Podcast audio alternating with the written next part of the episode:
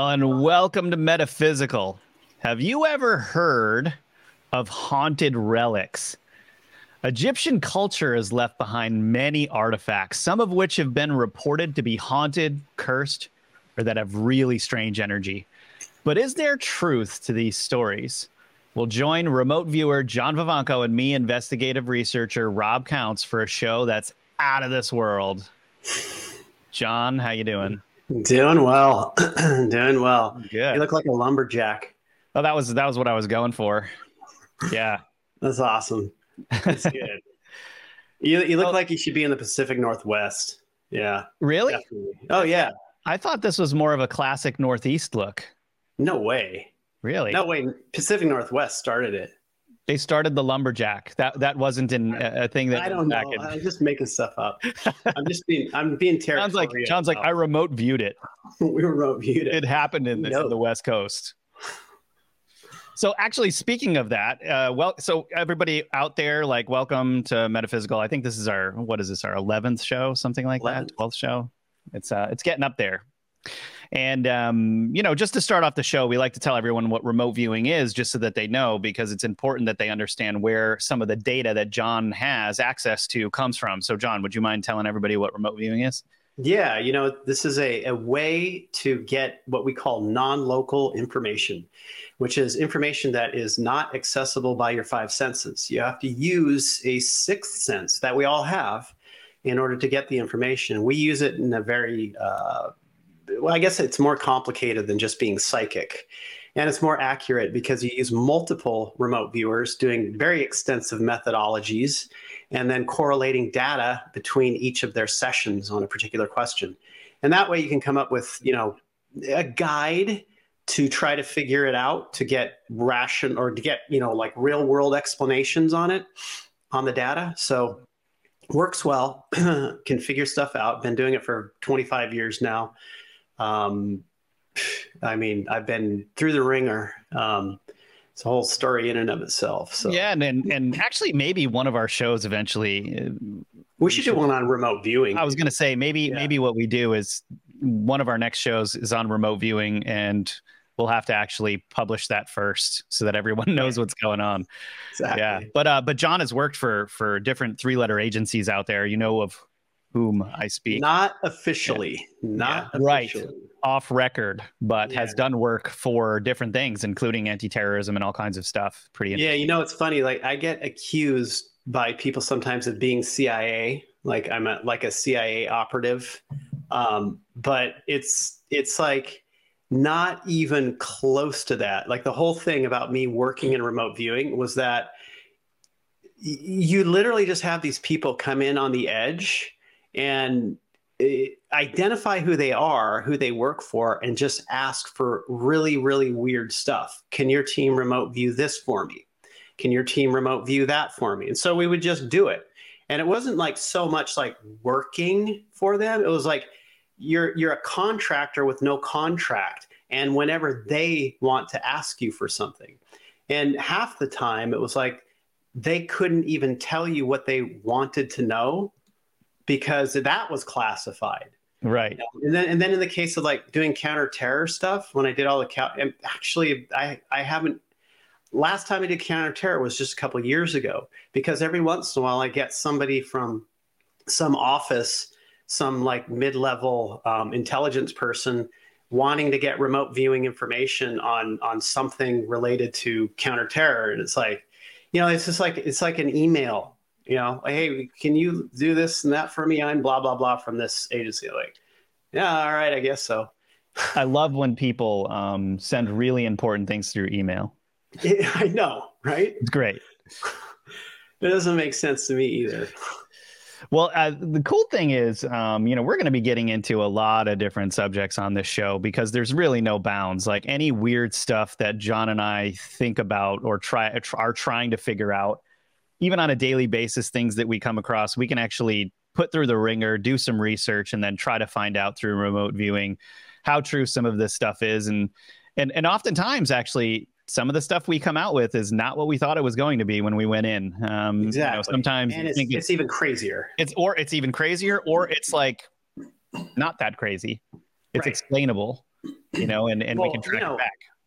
a lot you know some of this stuff just people get ideas like solidified into ideas about about what some of these things are and then we remote view it and then i tell what the remote viewing data is and then they get they get upset that that was the data on it. it was i remember the whole valiant thor thing where we got valiant thor i don't know we talked about this before valiant thor was the you know the stranger at the pentagon Your guy or whatever from well, he was yeah, he was like some some guy that was advising the U.S. government from Venus, right. Um, and um, we got that it was just a psychological operation, and it really it really made people unhappy. I remember that they, they didn't like that. yeah, because you know people had put a lot. I mean, that's how psy- psychological operations work. Right, exactly. They they Yeah. they really hone in on a on a story that you want to believe, and then you you go through the process of believing it, and then you have cognitive dissonance when you find out that it's not true.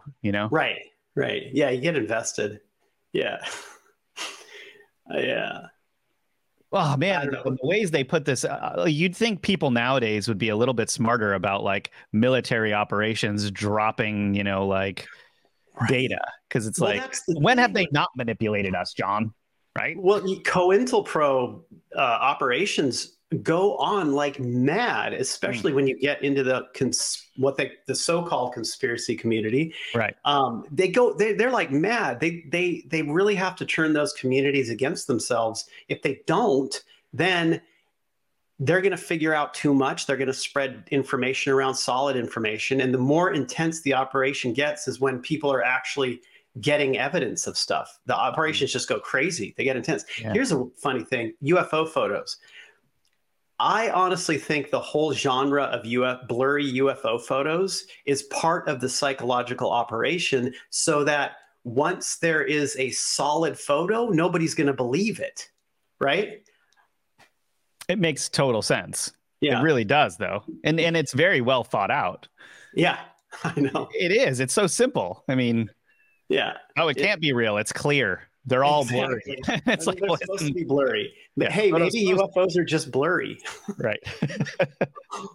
That's funny. It's like it's same thing with like um with like photos of bigfoot and stuff like that too you know?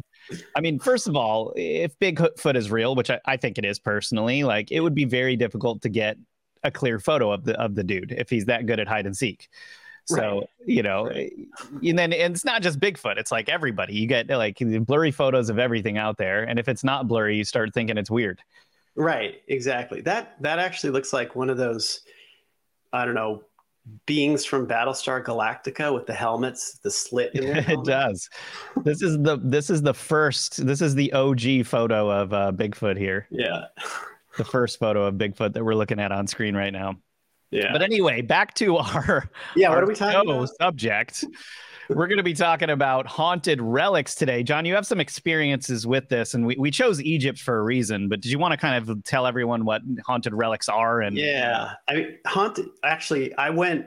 I was in a uh, antique shop probably a couple months ago, uh, and I go up to the counter and I'm like, "Where's your Where's your uh, haunted items section?"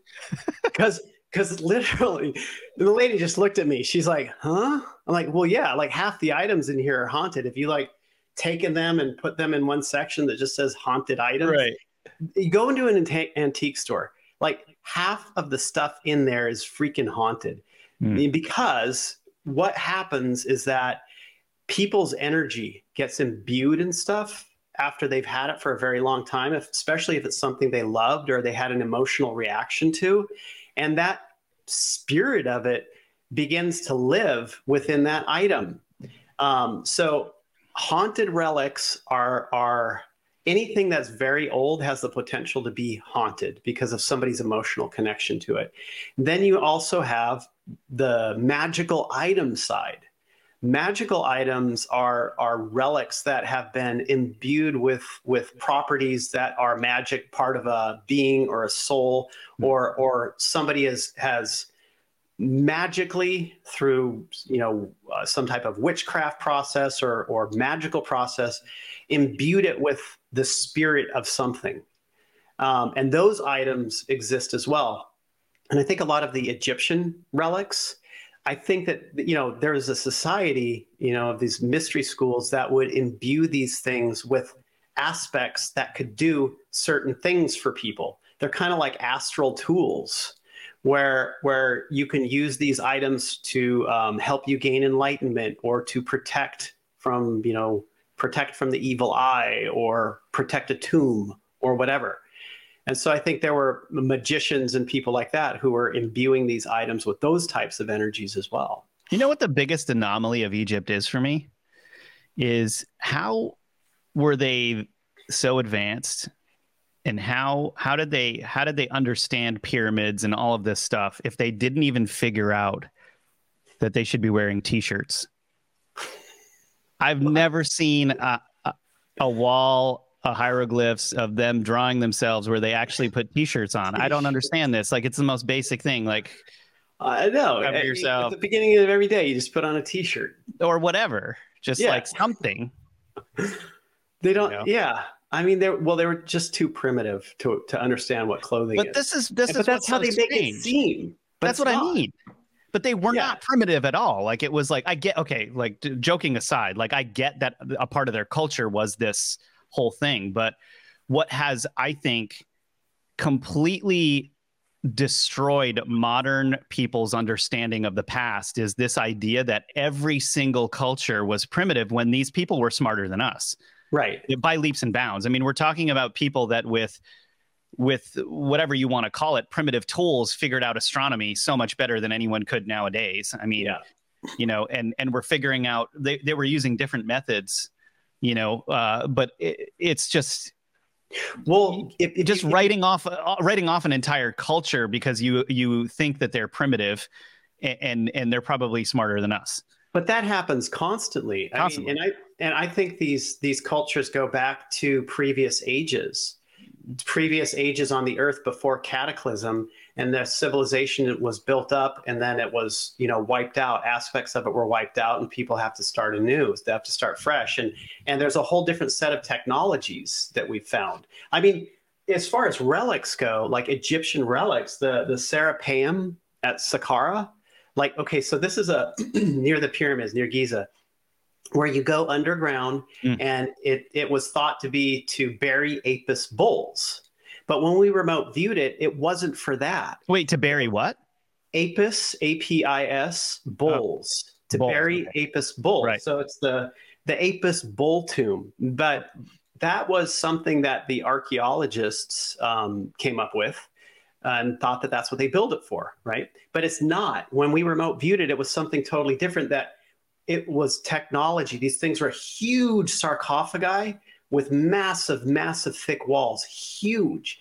And and what we had seen with that is that this was a technology that was used from a previous civilization connected into Egypt that they were trying to escape a cataclysm that was happening um, in the atmosphere, and as well as these wars that were going on um, at a certain point in history, a certain point in time. And what's very curious, so you know, these are relics that are down there. Yeah. Um, obviously, I don't know about the haunted side of those, but the story of a great cataclysm and and going underground, we find tons of this stuff when we look at, across the board at these different areas like um, Gobel, Gobela, Te, Gobeli Tekli. Gobela Teke, yeah. I can never say it. Uh, it's a hard one. It's a hard one. We find that with there too, that that was a place where they went underground to escape what was happening in the atmosphere. And we find these, the same story across all of these locations. So it's a very curious thing, very interesting, but they all had different technologies back then. Well, and you know that's my theory is that the like okay, so the the the the pyramids, we we see that gigantic pyramid, the pyramid of Giza, right? Right. And and then there are the three smaller pyramids built right near it. I, I mean, I, I, think the Egyptians stumbled upon the pyramid and were like, "Whoa, what is this thing?" And then built the other three, and they're smaller because obviously you know whatever right. built the pyramids the original ones like that's a bigger feat than the capabilities of those people exactly yeah. yeah totally that's what we've seen too it's like it's so ancient it's before the current egyptian uh, people. Yeah, like they and it, who knows how long it was under the ocean for, or or Right. it was a product of Atlantis, and you know right. we're right. talking about like something completely different here. Well, look at look at the Chinese pyramids. Have you seen that? Yeah. like the, the China? There's pyramids everywhere in China, and people have like grown like tree farms on top of them. It's really interesting. And this this type of structure, the pyramid structure, was really endemic to the Earth in the previous ages, is what we find. Like this is this was used for many different purposes, from for spiritual purposes to power plants, literal power. I heard plant, power plants as well. to uh, telepathic communication off planet. That's another aspect that comes across in the data. So there's a whole different technology, totally different that that most Earth humans aren't privy to these days. Totally different. That's fascinating. It's the power of shapes. You know, the pyramid, like like um, Brown's book uh, called Shape Power. Hmm. When you get into the the shapes have power. It's an odd thing to think yeah, about. but no, shapes for sure. have power. They create energy. The pyramid creates a really fascinating energy that can be used for a lot of different things. Hmm. I should build one in my backyard and meditate in it. Is what you're saying? Oh heck yeah! I have a I have a copper pyramid that I'll go inside of. You can feel the energy of it. Yeah. Awesome. You know what I found is that it doesn't matter what material you make it out of necessarily. It's Hmm. literally the shape. It's the shape. Yeah. Interesting. So I, you know, I researching. I was in New York City for a while, and there were very curious things going on in New York City that I didn't know. I didn't. I couldn't explain. I didn't understand why they were there. And some of the things that I started finding were, in addition to black cubes on the streets there, that I, of course, attempted to explain, which wasn't that that hard because it's just all Saturn symbolism and stuff Exactly. but there you know related to that there were very specific obelisks placed throughout uh, manhattan in a straight line going straight from uh, the main large obelisk that's in central park Interesting. and really. there is a there and, and and the obelisk that's in central park in new york city is a very very famous obelisk and um and it has a very bizarre story um so um this obelisk basically is one of cleopatra's needles and this was one of the two obelisks that was I guess put up at at the uh, temple in Heliopolis. I, I may be screwing that word up, right? But it was um, it, it was one of the great kings of the past. Um, uh, Lindsay can get us the the exact name of of the king. Um, and I think it was Tut Tutmosis. That's right, Tutmosis the third. Yeah. Okay.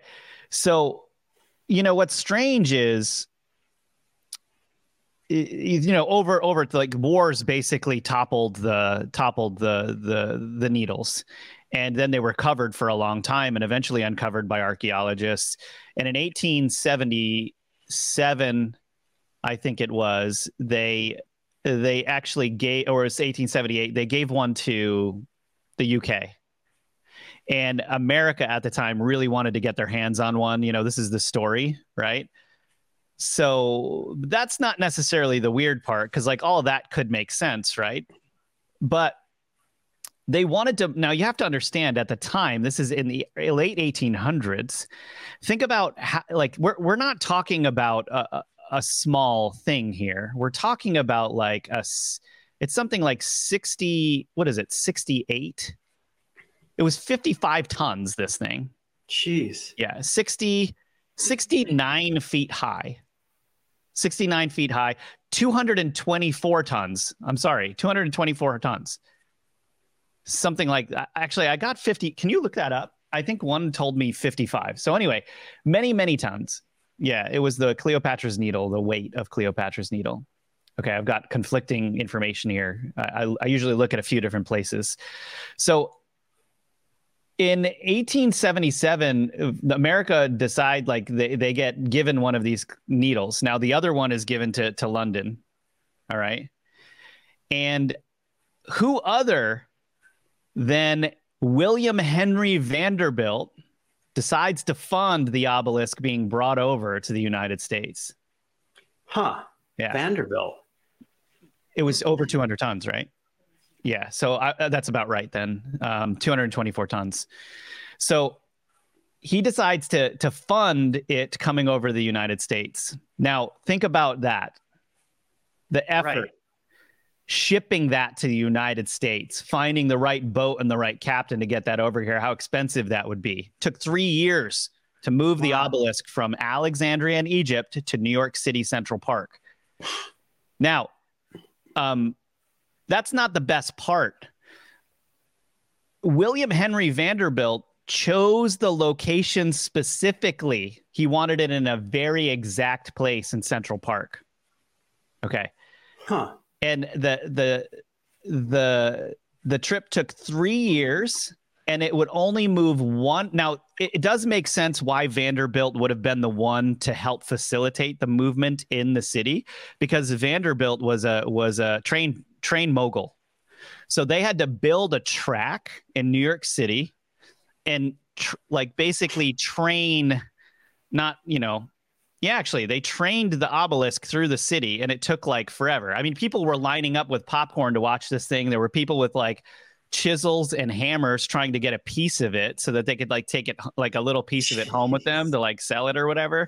So Crazy. they had to have like guards on the obelisk all the time protecting it. Okay. And um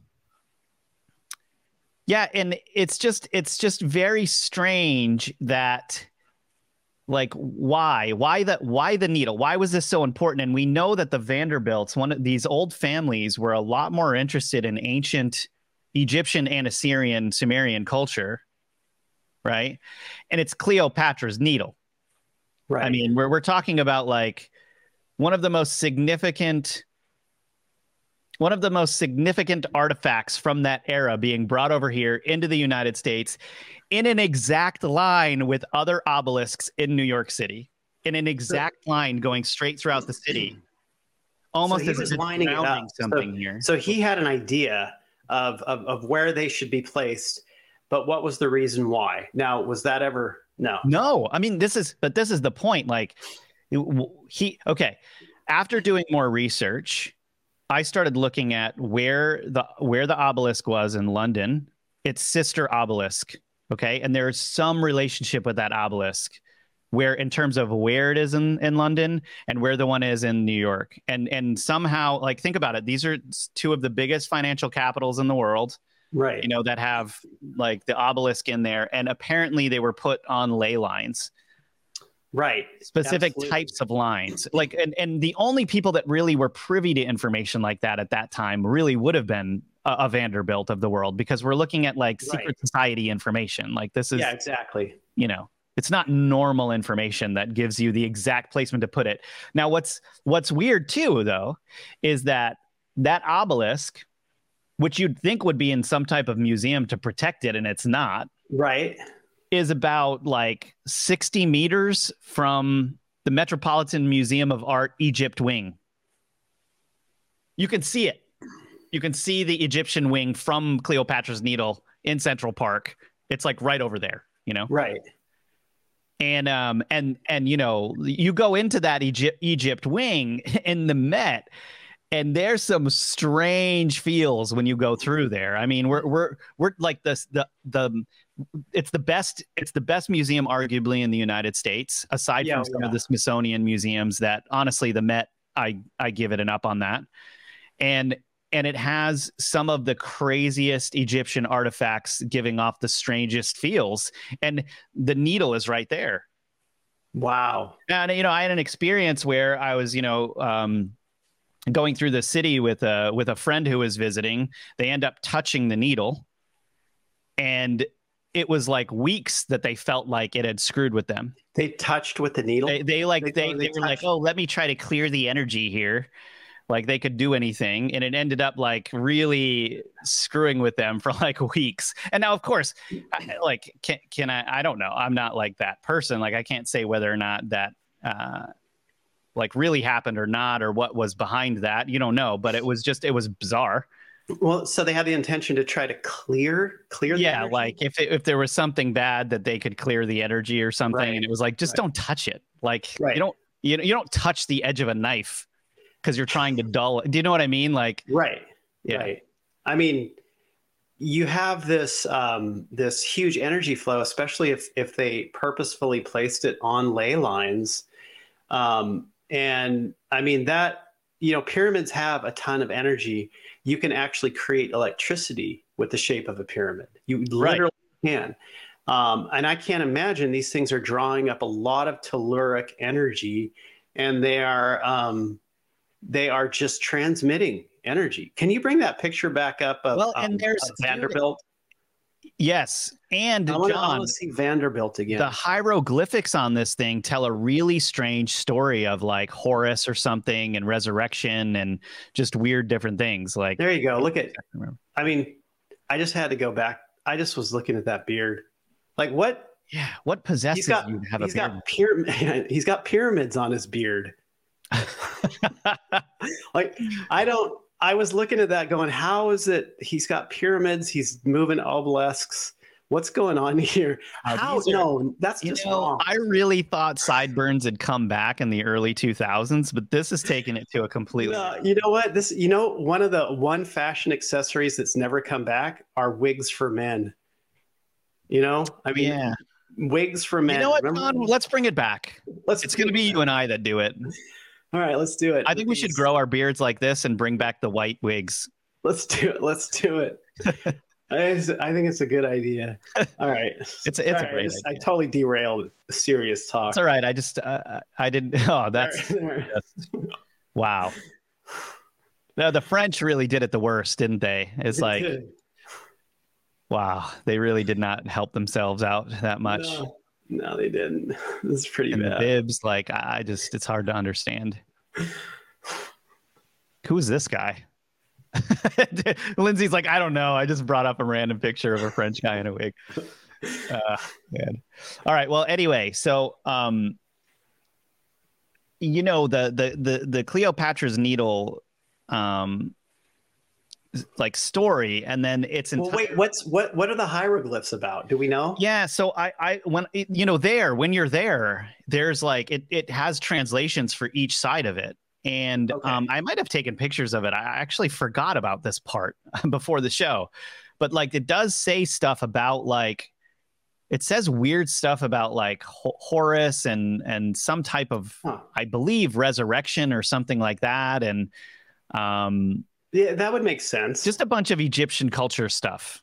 it know, may but- not. It may not have made a difference Mm. on uh, what was, uh, uh, you know, inscripted on it. As far as Vanderbilt was concerned, maybe he was just looking for the energy. I mean, I- he could have literally built those things himself and placed them. Oh, here it So- is. Yeah. So see, like Bull of Victory, Yeah. like the crowned Horus Bull of Victory, which uh, like when I hear bull, I automatically think of uh, you know, like Moloch or something like that, you know.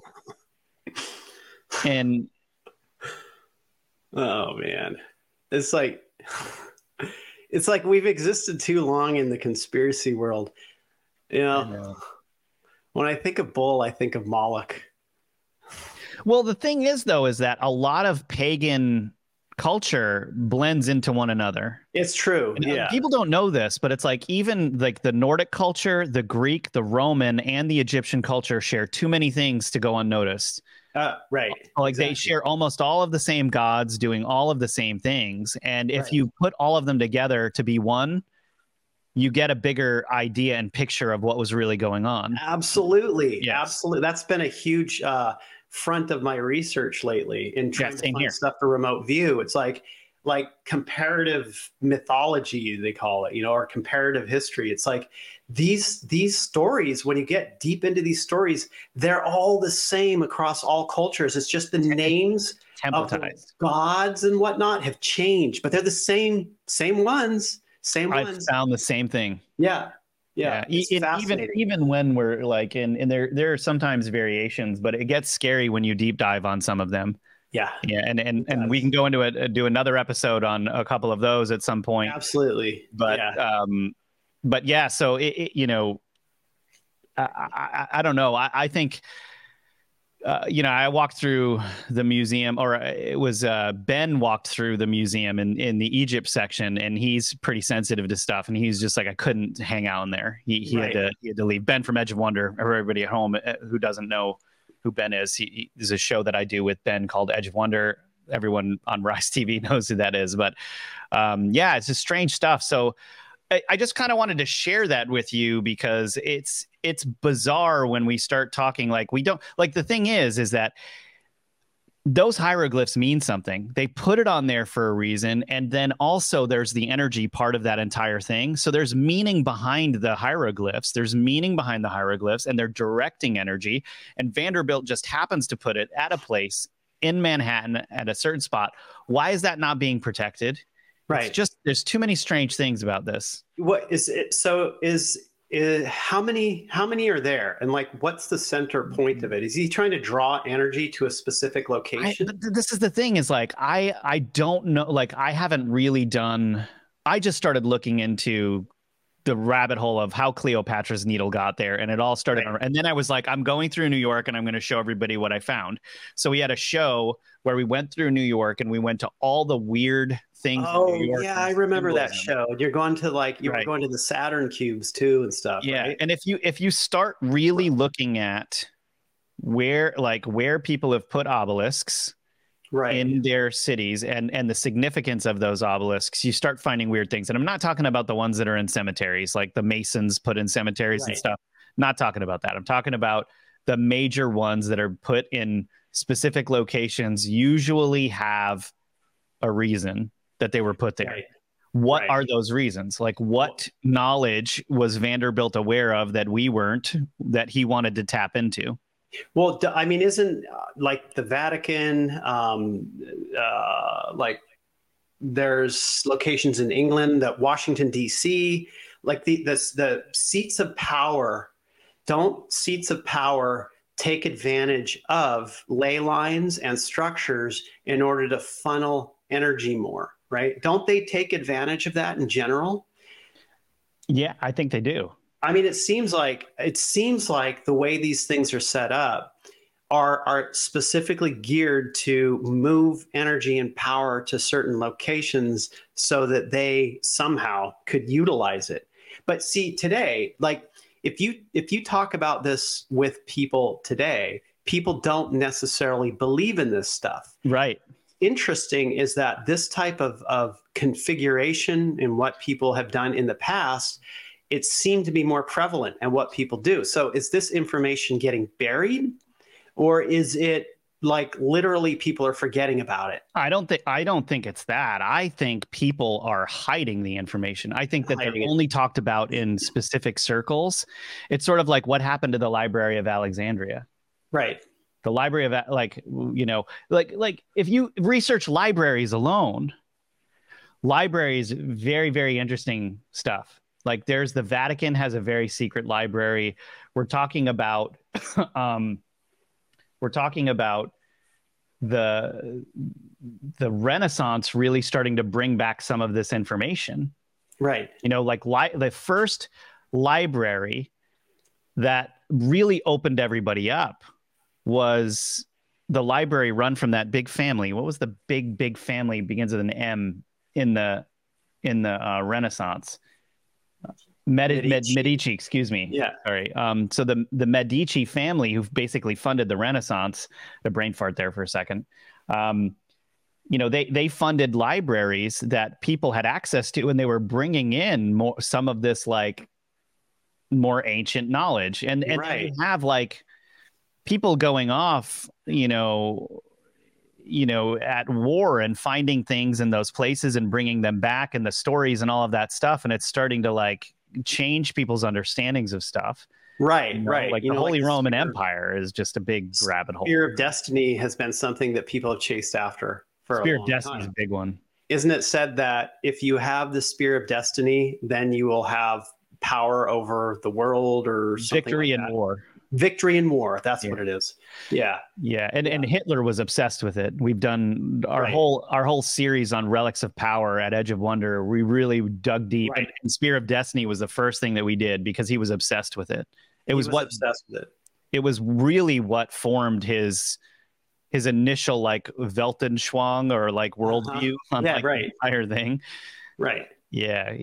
Well, you know, go, I mean, the dude would go and stare at the spear in that museum in um it was yeah the what was it called? The Hofburg the Hofburg Museum. The Hofburg Museum. The Hofburg so he would go there and stare at it and, and, he would go and he started having visions in front of it. And and this was a common theme with the Spear of Destiny is people that would that would covet it or or seek it out eventually would start having visions in front right. of it. And now this is now a lot of people think, okay, this is just the spear that stabbed Jesus, but actually the the spear's history goes back way further than than the spearing of Jesus, thousands of years to like we're talking about, you know, um, kings like kings right. that had the spear. Like was it Charlemagne? Yeah. It wasn't Charlemagne it was long, well Longinus, but previous to him, like anyway, it, it went back really far in history, and and and the idea was whoever whoever had the spear was unbeatable in war, and this is why Hitler wanted the spear. And right. when you know when Hitler lost the spear, that was when apparently he was taken down, and it was General Patton that apparently intersected that entire thing and and this is the downfall of Hitler. Now that's of course a very fa- fanciful story. Whether that's everything that happened is is another thing, but right, you know, right, right. So this is a relic. This is a relic of power. So it would be it would be along the lines of a haunted item to a degree. It sounds like, or or something like we we yeah. don't really know. But then you know you've got the the the Ark of the Covenant, which had similar similar types of actually the first Indiana Jones, if you replaced the Ark of the Covenant with the Spear of Destiny, that would have been the story. Like that was actually the story. However, the Ark of the Covenant, the story, the part of the story in um in the Raiders of the Lost Ark where they open the Ark and what happens to everyone, that's reportedly actually what happens if you open the Ark and you're not worthy of looking at it. Right. Yeah. We've we've we've gone into the Ark of the Covenant um, many times. Um, but I think I'm going to save that. Yeah, we'll save that for another episode. for sure. We're on Egypt today. So anyway, back to the story here, you know, yeah. um, Lindsay, can you pull up that image that I just sent you um, of what's in the Met Museum? So this this actually is in the Met Museum, and there's a few things in there that just like there's also like an entryway before it. Um, I'm going to send you this too hopefully this you can pull this up and it'll give you um, oh geez. Uh, one sec john. I'm trying to get lindsay yeah. to pull this up for us. This is some of the some of the artifacts that the met museum has of egyptian origin. Right. And if you scroll down to the temple of dendur so this was apparently completed by 10 BC, made out of sandstone. Um, oh yeah, yeah. I don't. You know, I've, I've I've been there. I've seen that. Yeah, yeah. Um, it's incredible, absolutely incredible. This is like now these things. These things have energy. They do. And if you yeah. if you were from this room, if you were to look out those windows right to the right of this um of the structure, oh, you'd see okay. Cleopatra's needle. That's really curious. Exactly. How, I wonder how long that display has been there. I mean, some years now. Yeah. You know, you know when we get into museums and um, and 1967 museums museums are often a front for um, moving even stranger artifacts that they don't want to keep the public uh, or, or have the public be aware of. Yeah uh, as as uh, well they, they they move artifacts strange things through them and they have really strange ideas because i mean when you get to museums it's it's like rockefeller and those yes. type of people run these the Vanderbilts, the Rockefellers, the elite um, that pur- purportedly, you know, run this planet, or at least think they do. Um, uh, have these museums where they're actively searching for strange artifacts. Literally, I mean, look at um, Sir William Petrie and what happened with him in the Rockefeller Museum. Which what happened? We'll, go, well, I'll tell you in the next episode. Okay. yeah, because does that have something to do more with the um, Cairo Museum? Yeah. Oh. Yeah. Yeah. Yeah, I I, I think um I think it's the same. It's the same thing, really. Where where we've got objects that are that are built to obtain the built to kind of move energy or right. to pull in energy. And then you've got like the the entire thought process behind those things that were worked into it that all have a history that that the artifact doesn't forget. Right. Exactly. And totally. Yeah. Yeah. It becomes imbued with it. It's a it's a strange it's a strange it's like it takes on an aspect of consciousness um, you know i mean we've remote viewed rocks before so, like we remote viewing rocks remote viewing trees plants what we find is that sometimes there's more consciousness in in um, some of these rocks trees and plants than in others as well like it seems like some of these are attractors of consciousness too. And I think that the more focus people have had on these things, the the the stronger consciousness it evolves within it. And you got to wonder if it's if it's a new type of thing where something new is coming into it, or a fractal from the person who was or people who were attached to it. And I want to bring up one thing before we end this episode too, because I'm I'm remembering stuff now too is it I'm, I'm I always find museums take Egyptian culture so seriously. Right. To the point where even even the Louvre itself is built under a pyramid. They built right. a, a glass pyramid. No. Why did they do that? Somebody like this is kind of my point is like somebody knows something that they're not telling us. I don't think it's just a hat tip to history. It's not. It can't no. be. It's it's the like power why, of why make Washington D.C. as Egyptian as it is, where where the actual Masonic temples look like Egyptian temples. It's like a cross right. between Greek and Egyptian architecture. right. The main masonic temple there. It's it's crazy actually because i used to go around dc looking for this stuff. And like this stuff has to be for a reason. Yeah definitely. It is. I mean i think it it has to do with shape power. I think it has to do specifically with the power that that creates. That's dc oh that's funny um it specifically has to do with the shape the shape and the power it creates i'm sure of it um, okay. I mean, you know, Egyptians were here in the United States too. They were here. Yeah, There's there there are there there were artifacts found, right? Oh yeah. I mean, in Utah, th- there's hieroglyphs that you can go look at that are likely Egyptian in origin. Remember when we went to the Gosford glyphs? Oh yeah, I remember that. Australia? I was in Australia. Yeah. I mean, it seems as though they were everywhere. Some of those glyphs were fake, though. Some of them were brand new, but some of them were also very. I remember that. Yeah. All right. Well, you guys, we're um, we're pretty much finished with this episode of Metaphysical. We're in our next episode on this subject. We're going to be getting into strange artifacts in the Cairo Museum that John and his team have remote viewed, and all of the strange hauntings revolved around those. John, did you want to say anything about it? No. You're going to wait. I love wait. it. All right, you guys. Well, uh, thank you for being here with us and um, stay vigilant and wait, be vigilant. I'm going to get it right. Keep your wits about you or something. Be vigilant and stay curious. Right. All right. See you guys.